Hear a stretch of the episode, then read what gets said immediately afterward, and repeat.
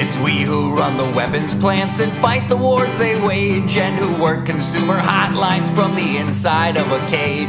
It's we who sweep the stock exchange where it's our lives they trade, but the black bloc makes us strong.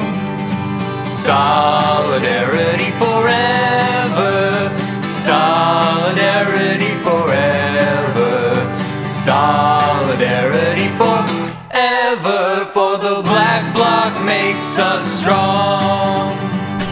Suntem într-o zi de joi, 14 ianuarie 2021. Eu sunt Marisioane, acesta este Pod Zilnic, un podcast despre știrile zilei dintr-o perspectivă independentă. Stai cu mine, vorbim despre ce ni se întâmplă și căutăm soluții pentru problemele cu care ne confruntăm. Astăzi vorbim despre cât de realist sau nu este obiectivul guvernului ca până în septembrie să avem peste 10 milioane de persoane vaccinate în România. La Cotroceni s-ar putea decide astăzi când se vor redeschide școlile, iar primarul Timișoarei, Dominic Fritz, a fost confirmat cu COVID-19. În același timp, Organizația Mondială a Sănătății avertizează că al doilea an al pandemiei de coronavirus ar putea fi mai dur decât primul. În Statele Unite, Donald Trump a fost pus sub acuzare pentru a doua oară de Camera Reprezentanților după ce a incitat insurecția de săptămâna trecută în Congresul American. Acestea sunt doar câteva dintre subiectele de astăzi. Începem cu premierul Florin Câțu, care spune că în acest moment obiectivul său, obiectivul guvernului României este ca până în luna septembrie să avem 10,4 milioane de persoane vaccinate în România. Hai să-l ascultăm. Eu sper să fie cât mai repede făcute aceste centre de vaccinare. Ieri m-am asigurat că vom mai lua încă 8 milioane de vaccinuri. În acest sens să avem în septembrie, obiectivul meu este de a avea 10 milioane 400 de mii de persoane vaccinate, ceea ce înseamnă aproape 70% din ceea ce ne-am dorit și să putem să scăpăm de pandemie. Deci, pentru mine vaccinarea este o prioritate, merge bine până acum, va merge și mai bine și veți vedea.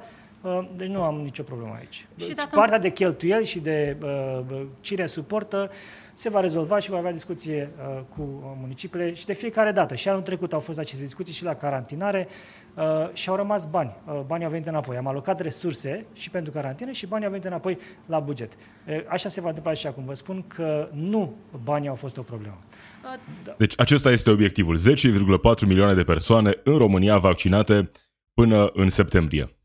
Hai să punem și toată luna septembrie la socoteală, să spunem că acest obiectiv este până la sfârșitul lunii septembrie. Cu un calcul relativ simplu, uh, vedem imediat că ar trebui să vaccinăm 40.000 de persoane pe zi dacă ar fi nevoie de o singură doză, dar pentru că, așa cum știm, e nevoie de două doze pentru a atinge imunitatea aceea uh, despre care se vorbește în jur de 95%, e nevoie de acele două doze uh, în interval de 2-3 săptămâni, nu? Ei bine, ca să ajungem la acest număr de 10,4 milioane de persoane vaccinate în România până la sfârșitul lunii septembrie, cu două doze care trebuie administrate, ar trebui să putem vaccina peste 80.000 de persoane în fiecare zi. Iar până acum cel mai bun uh, uh, rezultat după o zi de vaccinare a fost nu de 15.000 parcă, 15.000 ceva. Sigur, uh, începe etapa a doua, încep programările teoretic, începând cu ziua de 15 ianuarie, când uh, se vor putea programa și oamenii care fac parte din această, această a doua categorie. Numai că, pentru a ajunge la această estimare optimistă și nu prea, trebuie să crească în mod serios numărul de vaccinări zilnice. Ar trebui să ajungem undeva spre 100 de mii de vaccinări, astfel încât lucrurile să funcționeze așa cum trebuie și să avem, într-adevăr, uh, un proces de vaccinare care să ne readucă cumva pe linia de plutire, să depășim momentul acesta al pandemiei. Pandemia aceasta ar fi trebuit să ne învețe pe toți că uh, suntem cu toții împreună implicați în ceea ce ni se întâmplă și că suntem afectați în mod direct de cât de sănătos sau nu e vecinul, prietenul, colegul de serviciu sau nu. Nu știu dacă vom învăța această lecție. Hai să vedem dacă vom învăța până la urmă cât de importante sunt uh, investițiile în sănătate și prioritizarea acestui domeniu ca obiectiv la guvernare în următoarele luni și cât de bine se va desfășura procesul de vaccinare. Deocamdată văd că sunt mulți oameni, inclusiv doctori, medici de familie, care nu prea știu ce va urma, cum se vor face programările, unde se vor putea vaccina oamenii și dacă vom putea ajunge la acest obiectiv de 80.000 până spre 100.000 de persoane vaccinate în fiecare zi în România. Și chiar și atunci vom ajunge undeva puțin peste jumătate din populația României va fi vaccinată teoretic până la începutul toamnei. Acesta este obiectivul pe care îl prezintă uh, Florin Câțu în acest moment. N-am văzut uh, să-și asume cumva uh, un eventual eșec. Ce se va întâmpla dacă acest obiectiv nu va fi îndeplinit? Ce se va întâmpla cu guvernul? Ce se va întâmpla cu Ministrul Sănătății sau cu premierul Florin Câțu în cazul în care acest obiectiv nu va fi îndeplinit? Asta, mm, da, rămâne să vedem. Sorin Câmpeanu, ministrul educației, ministrul controversat al educației, au fost multe voci împotriva sa atunci când a fost numit în guvernul Câțu. Între timp au mai dispărut vocile acelea, pentru că avem și multe alte priorități. Sorin Câmpeanu spune că aproape 50% dintre profesorii din școli și licee vor să se vaccineze. Mi s-a părut oarecum interesant faptul că au fost foarte mulți oameni pe rețele de socializare, pe Reddit, pe Facebook, spunând Vai, cum? Profesorii nu vor să se vaccineze? Doar 50% dintre profesori vor să se vaccineze? Uh, hai să revenim în lumea reală. Profesorii nu vin din altă lume. Profesorii sunt uh, vecinii, prietenii, foștii colegi de școală. Sunt români, la fel ca noi toți ceilalți. În condițiile în care vedem că, conform mai multor sondaje, în acest moment, în jur de 30 ceva la sută din populația generală e pregătită să se vaccineze acum, în acest moment, faptul că 50% dintre profesori vor să se vaccineze e chiar încurajator. În mod normal, uh, uh, lucrurile stau așa.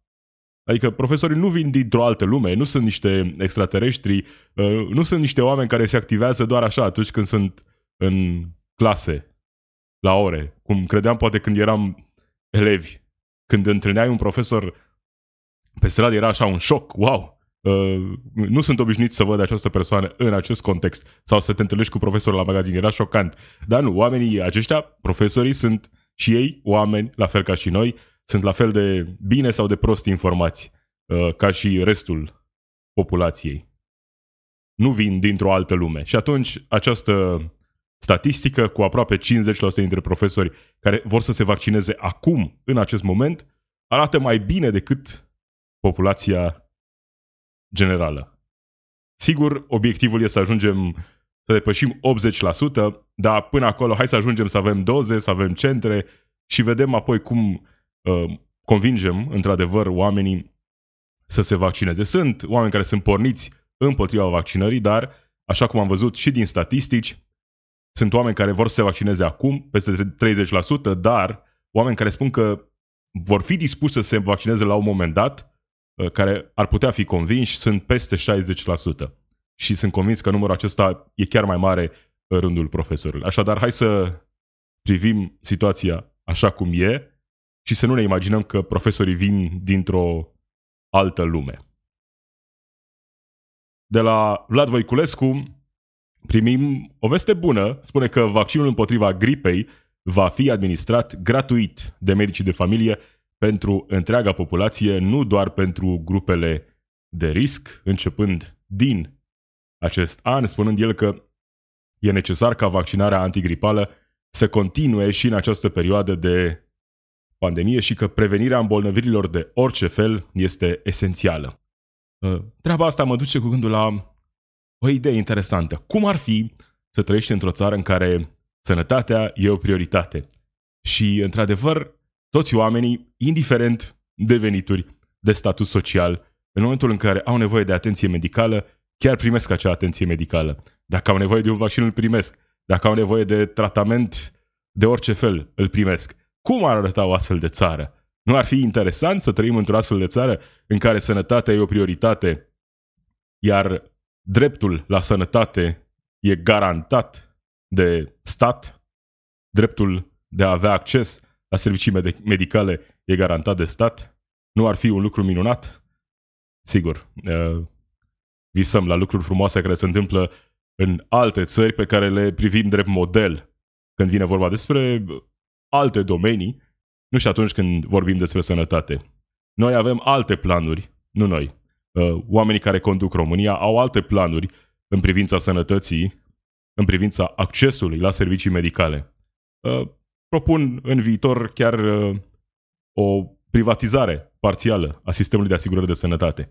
Dar despre asta vom mai vorbi. Sigur, e bună inițiativa aceasta cu vaccinul împotriva gripei care va putea fi administrat gratuit de medici și de familie. Dar, în același fel, hai să mergem mai departe și să extindem accesul întregii populații la servicii medicale. Gratuit, pentru că acesta trebuie să fie un obiectiv de țară. Ține de securitatea națională să ai o populație sănătoasă, iar ca să ai o populație sănătoasă, unul dintre lucrurile pe care trebuie să le faci e să asiguri accesul populației la servicii medicale, indiferent de venituri sau de statut social. Și atunci poate că vor dispărea și acele cazuri dramatice pe care le tot vedem pe rețelele de socializare, cu familii disperate care au copii sau un alt membru al familiei bolnav și care are nevoie de atenție medicală, iar pentru a beneficia de acea atenție medicală trebuie să apeleze la donatori, la mila oamenilor pe rețelele de socializare. Treaba asta trebuie să se oprească și să oferim acces la servicii medicale, așa cum văd că putem face acum, pe timp de pandemie, tuturor oamenilor, indiferent de problemele cu care se confruntă și indiferent de unde ar veni acei oameni. Sănătatea trebuie să fie un drept al omului garantat de stat în România. Sunt domenii în care, sigur, putem negocia, putem face compromisuri. Aici nu văd ce compromis poți să faci când vorbim despre sănătatea oamenilor. Astăzi, la Cotroceni va avea loc o ședință pentru a decide în privința redeschiderii școlilor. Se vehiculează data de 8 februarie ca dată în care școlile ar putea fi redeschise. Șeful statului Claus Iohannis i-a chemat la o discuție pe această temă pe premierul Florin Câțu, ministrul educației Sorin Câmpeanu, ministrul sănătății Vlad Voiculescu și șeful DSU Raed Arafat.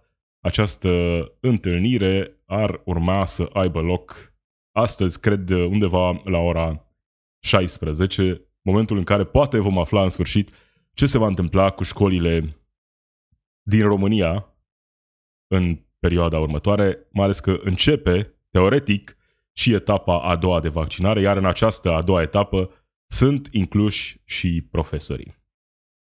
Primarul Timișoarei, Dominic Fritz, a fost confirmat cu COVID-19. El a anunțat că s-a infectat cu coronavirus. Marți seara s-a simțit rău, iar miercuri dimineața și-a făcut un test COVID. Rezultatul a fost pozitiv. În acest moment se află în izolare primarul Timișoarei, spune că nu știe de unde a luat virusul, spune că s-a protejat, a avut grijă să nu îi se întâmple asta și totuși s-a întâmplat multe, multe întâlniri, spune că a purtat mască peste tot, dar știm, masca e bună, protejează, dar nu 100%, uh, nu în orice context. Iar Organizația Mondială a Sănătății avertizează că al doilea an al pandemiei de COVID-19 ar putea fi chiar mai dur decât primul, având în vedere modul în care se răspândește virusul, mai ales în emisfera nordică, pe măsură ce intră în circulație variante tot mai contagioase. Deocamdată, ă, noile variante ale virusului par să fie acoperite de vaccinurile care sunt deja existente pe piață. Dar tocmai de aici vine acea nevoie de a vaccina uh, populația planetei într-un uh, procent destul de mare, spre 80, poate chiar 90%, pentru a atinge acea imunitate de turmă. Pentru că uh, poți să gândești logic și să spui, păi dacă eu sunt vaccinat, ce mă interesează pe mine dacă uh, o persoană cu care mă întâlnesc pe stradă sau la serviciu sau la magazin e vaccinată sau nu, că eu sunt protejat. Nu, lucrurile nu funcționează chiar așa. Pentru a ne proteja de noi variante, de noi tulpini ale acestui virus, trebuie să ajungem la acea imunitate de turmă, pentru că, da, tu ești protejat de tulpinile aflate acum în circulație, dar dacă nu ajungem la, acea, la acel procent de 80-90%, în acel moment virusul poate suferi și suferă în mod constant, mutații după mutații după mutații. Și atunci poate să apară la un moment dat o tulpină nouă pentru că mulți oameni nu s-au vaccinat și chiar tu să uh, fii predispus la îmbolnăvire, să nu mai fii imun pentru că te-ai vaccinat. De asta e importantă vaccinarea și e important ca un procent cât mai mare uh, al populației să accepte uh, vaccinul. Nu e suficient să te vaccinezi tu și să zici, gata, am scăpat, totul e în regulă. E în regulă pentru moment, dar pentru a pune cu adevărat stop acestei pandemii, trebuie să ajungem la acel procent destul de uh, mare din populație care să se vaccineze. Abia atunci vom putea spune într-adevăr că am depășit acest moment și că avem acea imunitate de turmă despre care se tot vorbește. De pe Digi24.ro aflăm că 900.000 de pensionari din România sunt la limita supraviețuirii. Ei primesc o pensie de 800 de lei. Spune asta chiar ministrul muncii, Raluca Turcan, și spune că în acest moment guvernul are obligația morală și profesională să găsească răspunsuri la aceste anomalii existente. Pentru că Sigur, poți să nu fii de acord cu majorarea pensiilor cu 40%. Și poate că nici nu e nevoie ca, sigur nu e nevoie ca toate pensiile să fie majorate cu 40%. Dar, de exemplu, aceste pensii de 80 de lei, poate că ar trebui să fie majorate cu cel puțin 100%. Cele de 70 de mii de lei pe lună, nu, sigur. Alea ar trebui impozitate. Impozitate progresiv toată, pentru toată lumea ca să nu mai fie acea contestație la Curtea Constituțională. Ce spune Florin Câțu despre pensii? Uh, care este uh, calendarul? În luna septembrie 8% ar fi suficient pentru o majorare a punctului de pensie? Uh, este um, o creștere a punctului de pensie în condițiile economice actuale. Eu vreau să vă aduc aminte că anul trecut, nu au fost multe țări care au crescut pensiile, noi am crescut 14%. Acel 14% înseamnă un efort suplimentar anul acesta de 9 miliarde de lei. Deci de creșterea de anul trecut înseamnă în plus 9 miliarde de lei anul acesta, adică 2 miliarde de euro. Mai mult, România anul trecut a fost țara care a crescut salariile în sectorul bugetar și am fost cei care a spus să nu se întâmple nimic cu salariile în sectorul bugetar anul trecut, cu aproape 8%, în timp ce media în Uniunea Europeană a fost sub 3% sau în jur de 3%, 2,9%. E frumos să ne jucăm cu procente, dar în același timp să uităm să menționăm cât de mare e distanța între România și celelalte țări din Uniunea Europeană, unde acele majorări de 3% nu au fost poate așteptate la fel de mult, nu au fost atât de importante, atât de necesare în acel moment. Astea sunt soluțiile cu care trebuie să vină guvernul. Obiectivul trebuie să fie ca, în special pentru acești oameni, cei care sunt acolo la limita supraviețuirii și care, sigur, nu s-ar descurca dacă nu ar avea familii care să îi susțină, acești oameni trebuie ajutați în primul rând. Iar impozitarea progresivă a pensiilor ar rezolva acea problemă cu pensiile speciale, de exemplu, pentru că s-a propus impozitarea pensiilor speciale și a venit Curtea Constituțională spunându-ne că nu, că e discriminare. Cum să impozitezi doar pensiile speciale? Dacă impozitezi toate pensiile și chiar toate salariile uh, în mod progresiv, atunci putem ajunge într-o situație în care uh, bugetul să susțină o majorare a pensiilor uh, extrem de mici din impozitarea pensiilor obscen de mari. Rămânem tot cu Florin Câțu, premierul a anunțat că va abroga cu totul legea privind neînstrăinarea acțiunilor deținute de stat la companiile naționale. A fost invitat la Radio Guerilla și explică această situație. Discuții despre uh, legea inițiată de PSD Parcă de neînstrăinarea uh, uh, acțiunilor statului la companii și uh, guvernul, să nu spuneți dacă am înțeles greșit, a vrut, erau două, uh, două, doi termeni acolo, acțiunile și activele. Da, da. Și guvernul a ținut ca măcar activele să poată să fie tranzacționate. Nu, vom uh, abroga acea lege. Uh, și cu totul? Sunt, adică uh, se, totul, se da. vor putea vinde și acțiuni și active? Da. Uh, și aici vă spun de ce. Uh, nu este vorba și um, Înțeleg că și dumneavoastră sunteți acum un uh, jucător pe piața de capital. Puternic, pot influența ce, foarte. Ați văzut ce, ce a, a pățit Bitcoinul pentru că își luase Sorin? Exact. Și l-am, l-am rupt. Ceea ce, uh, ceea ce se întâmplă aici este, nu este vorba de uh, o înstrăinare a acțiunilor, vorba de a atrage capital în România. Asta facem, capitalizăm aceste companii. Nu avem resursele de la buget să capitalizăm toate aceste companii uh, la nevoile pe care le au aceste companii pentru a investi și pentru a se dezvolta. Și atunci, bineînțeles că o parte din uh, aceste din, uh, acțiuni sau din părți sau din proprietatea acestor uh, companii este transferată în schimb acestui capital altor acționari. Se întâmplă peste tot în lume. Și uh, mai mult de atât, ceea ce am observat și în România, dar și în alte țări, acolo unde am avut uh, uh, astfel de injecții de capital, mm și au venit uh, în, după aceea cu un uh, management performant, cu guvernanță corporativă mm. și mai departe, acele companii au fost salvate, acele companii au mers mai departe, au angajat oameni, au fost profitabile, au plătit taxe uh, la buget. Asta este rețeta pe care vrem să mergem. S-ar putea ca unele dintre ele să nu supraviețuiască. Să știți că ideea asta că vin străini și ne cumpără România, până la urmă nu prea vor să cumpere orice. Noi avem multe lucruri, deci nu există riscul ăsta să vină Uite o întrebare, credeți că vânzarea Petrom a fost o, o vânzare bună? În uh, guvernul Năstase, parcă era, nu? Guvernul Năstase. Dacă mă uit astăzi la... Uh, sunt multe elemente acolo uh-huh. ale, uh, ale privatizării, dar în, uh, ca generic așa, da, a fost un lucru bun. Uh. Da. Uh, aici, sigur, intervine ideologia. Uh, vorbim des în România despre faptul că ideologia nu prea există, că partidele uh, nu prea țin cont de asta și e parțial adevărat pentru că vedem oameni care pleacă dintr-un partid în altul, pleacă din stânga în dreapta, din dreapta în stânga, fără prea mari uh, probleme sau uh, vreun fel de remușcări. Dar aici, uh, în acest context, intervine absolut ideologia. Sigur că sunt unii care uh, ar veni și ar spune a, ne vindem țara, ne vindem țara străinilor. Problema nu e că vin țara străinilor, sigur nu e asta, poate să fie și un român cel care cumpără o mare companie de stat.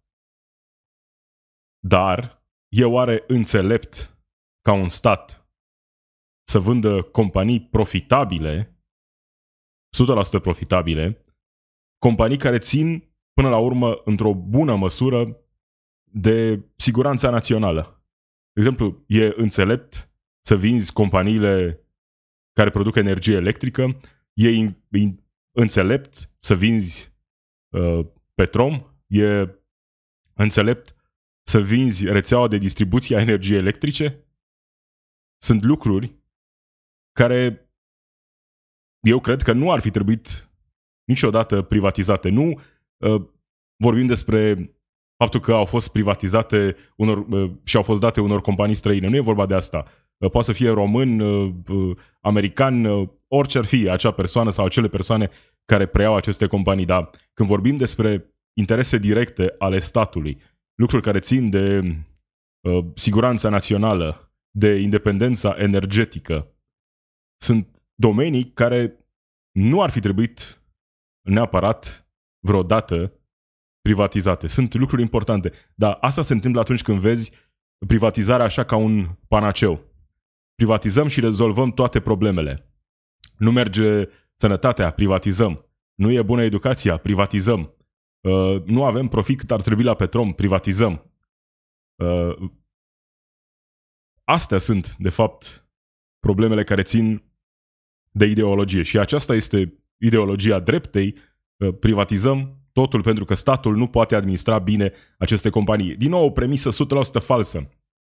pentru că au fost manageri care nu au administrat bine aceste companii, nu înseamnă că statul nu poate administra bine companii. Pentru că, vedem, avem companii de stat profitabile, în special în domeniul energiei, dar pe lângă acest aspect, sunt din nou lucruri care țin de independență energetică, de siguranța națională. Sunt companii care niciodată nu ar fi trebuit privatizate. Sunt prea importante pentru stat ca să fie privatizate. E atât de simplu. Dar, ă, sigur, aici intervine ideologia, iar viziunea aceasta, viziunea pe care o prezintă Florin Câțu, este că tot ce putem ă, privatizăm, pentru că privatizarea în sine va rezolva toate problemele, intervine piața liberă și toate problemele vor dispărea. Dar ce se întâmplă atunci când una dintre aceste companii privatizate, companii importante, fără de care, în unele situații, țara nu poate supraviețui, adică vor fi afectați milioane de oameni în cazul în care una dintre aceste companii va eșua odată ce e privatizată. Ce se întâmplă în acel moment? Evident, intervine statul pentru a salva acea companie. Asta se întâmplă mereu, în perioadele de criză, iar crizele sunt ciclice. Pentru că așa e sistemul acesta economic în care trăim în prezent. Crizele fac parte din sistem. Sunt crize uneori de supraproducție, de speculație, de legate de probleme unde nu există suficientă legislație pentru a administra uh, intervenția uh, unor actori nu tocmai uh, bine intenționați în piață, sunt o grămadă de probleme, dar crizele sunt ciclice și se întâmplă mereu. Când una dintre aceste companii eșuează, evident, atunci se cere intervenția statului. Atunci uh, intervenim noi cu toții să salvăm acele companii care eșuează, companii care sunt prea importante, sunt prea mari pentru a fi lăsate să eșueze. Și atunci ne uităm în trecut, vedem că în toți anii în care acele companii au avut profit pentru acționari, uh, profitul a fost distribuit, evident, către acționari, noi ne-am uitat așa de la distanță. Acum, când una dintre aceste companii are probleme, trebuie să intervenim noi, toți oamenii, prin guvern, prin stat, ca să salvăm acea companie.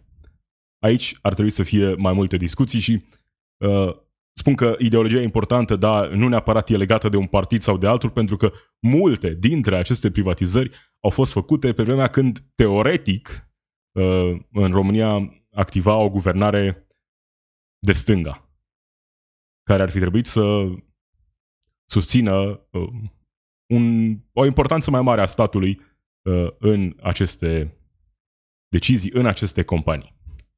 Bun, hai să vedem care vor fi următoarele companii, care vor fi privatizate sau parțial privatizate în România.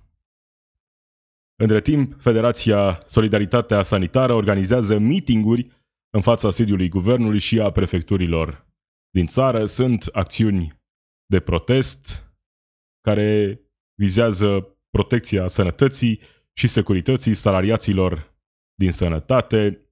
Sunt o grămadă de nemulțumiri pe care sindicaliștii uh, le, le cer acum a fi rezolvate uh, prin aceste proteste cer evident și creșterea salariilor de bază pentru toate categoriile de lucrători.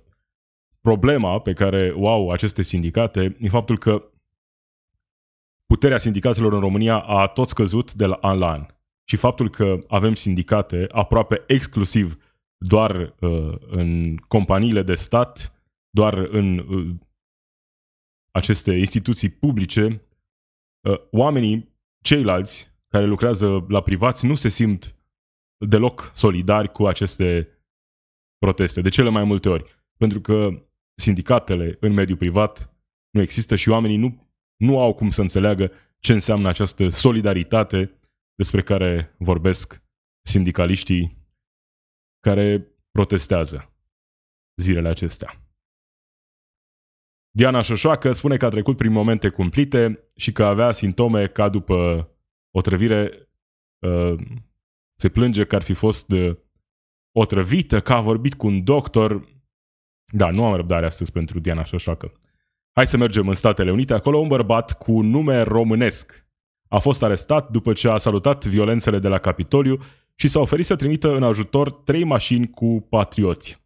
Numele lui e Eduard Florea, nu știm încă, până în acest moment nu știm dacă e român sau nu, dar a fost arestat de polițiștii federali după ce a postat o serie de amenințări pe internet în contextul evenimentelor violente care au avut loc săptămâna trecută la Capitoliu, potrivit libertatea.ro, citat de ziare.com, nu este clar dacă Eduard Florea are cetățenie română sau uh, origini uh, românești. Se pare că n-ar fi fost prezent la acea revoltă, acea insurecție de la Capitoliu, dar uh, a amenințat online că va organiza un convoi armat pentru a merge la Washington. Ce am aflat zilele acestea despre ce s-a întâmplat la Capitoliu săptămâna trecută sunt lucruri care au fost prevăzute, inclusiv de un raport al FBI. Cu câteva zile înainte, FBI a prezentat un raport care atrăgea atenția asupra posibilității unui atac asupra Capitoliului. Așa cum s-a întâmplat și pe 11 septembrie 2001, au fost și atunci tot felul de informări, cum că Al-Qaeda ar încerca un atac asupra Statelor Unite, uh, informări care nu au fost luate în seamă. La fel s-a întâmplat și acum, au fost informări clare înainte de eveniment că se organiza, se pregătea acest atac asupra Capitoliului, informări care au fost ignorate. E vorba de un eșec al uh, autorităților în a răspunde așa cum trebuie atacului plănuit de Donald Trump și de susținătorii săi asupra Capitoliului. Acum, autoritățile sunt pregătite. 15.000 de militari ai gărzii naționale au fost desfășurați în Washington DC, iar fotografii cu zeci sute de militari ai gărzii naționale care pur și simplu dorm pe jos în Congresul Statelor Unite, peste tot au făcut în conjurul internetului. Sunt zeci și zeci de militari americani care protejează Capitoliul zilele acestea pentru că amenințările din partea susținătorilor lui Donald Trump nu au încetat, chiar dacă acum acesta vine și spune că uh, este împotriva violenței, nu mai vorbește despre alegerile fraudate, bine, nici nu prea mai are unde să facă asta pentru că Twitter i-a oprit accesul la propriul său cont. Propria sa uh, sursă de informații care n-au nicio legătură cu realitatea. Ei bine, acum Donald Trump uh, spune că e împotriva violențelor, dar uh, potențialul de a avea atacuri există în continuare, iar autoritățile clar nu vor să mai fie prinse încă o dată nepregătite pentru a face față unui alt atac. Asta nu arată, aceste imagini nu arată ca imagini care ar veni dintr-o țară democratică, arată ca imagini dintr-o țară sub asediu în care armata protejează Congresul. Sunt zeci sute de oameni care îi protejează pe reprezentanții poporului în Congresul Statelor Unite. Donald Trump a fost pus sub acuzare pentru a doua oară de Camera Reprezentanților. Aceasta este o premieră în Statele Unite ale Americii. S-a întâmplat prima dată la sfârșitul uh, anului 2019 uh, a fost pus acum din nou sub acuzare pentru insurecția pe care a instigat-o săptămâna trecută la Capitoliu. Pentru uh, această uh, acuzație au votat toți democrații din Congresul American și 10 reprezentanți ai Partidului Republican, plus că au mai fost reprezentanți ai Partidului Republican care au vorbit împotriva președintelui, dar au spus că nu pot vota în acest moment pentru că aveau uh, Uh, niște nemulțumiri legate de procedură. Pe lângă asta, pe surse, se pare că ar fi unii reprezentanți republicani care, deși și-ar fi dorit să voteze pentru a-l pune pe Donald Trump sub acuzare, a spus că le este frică, pur și simplu, de ce li s-ar putea întâmpla lor și familiilor lor în cazul în care ar vota împotriva președintelui american Donald Trump. Pentru că acesta are în continuare foarte mulți susținători care cred 100% că aceste alegeri au fost furate. Așa cum spuneam, Donald Trump uh, a revenit acum cu un mesaj video după ce a fost pus sub acuzare de Congres și face uh, un apel la calm, nu mai vorbește despre alegeri fraudate, spune că oamenii care au atacat Capitoliul nu îl reprezintă nici pe el, nu uh, îi reprezintă susținătorii adevărați. Asta după ce săptămâna trecută, în timp ce într-adevăr le spunea să oprească violențele și să respecte autoritățile, le spunea că îi iubește foarte mult și că sunt niște oameni extrem de special, dar că ar fi timpul să se ducă acasă. Acum se dezice de ei după ce vede că situația în care se află e serioasă și a pierdut și uh, prețiosul cont de Twitter și îl vrea cu disperare înapoi în acest moment. Mesajul acesta e unul ok, e în regulă, bine, e prea târziu, Donald Trump trebuie uh, demis de către Senatul Statelor Unite, iar faptul că asta s-ar putea întâmpla după ce el își va încheia mandatul, nu înseamnă că nu are un rol important acest proces de demitere a președintelui, pentru că după ce acest uh, proces în Senat va fi încheiat, poate avea loc un alt vot prin care îi se va putea interzice să mai candideze vreodată la alegeri în Statele Unite. Iar lucrul ăsta ar avea uh, un efect important pentru tot ceea ce se va întâmpla pe plan politic în Statele Unite în anii ce vor urma. În cazul în care treaba asta nu se va întâmpla, Donald Trump va avea oricând posibilitatea să anunțe că va candida din nou pentru președinție în 2024 despre șansele pe care le-ar avea, nu putem să vorbim acum, pentru că multe lucruri se pot întâmpla de acum și până în 2024, dar în acest moment el este văzut în continuare ca favorit de majoritatea susținătorilor Partidului Republican în Statele Unite. Acesta a fost Podzilnic. Marisioane sunt eu. Zi bună!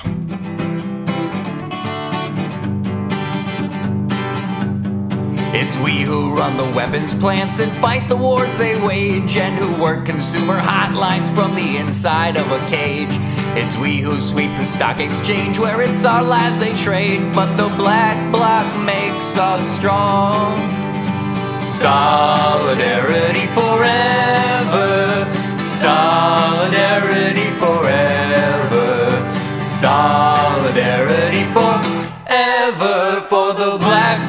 makes us strong.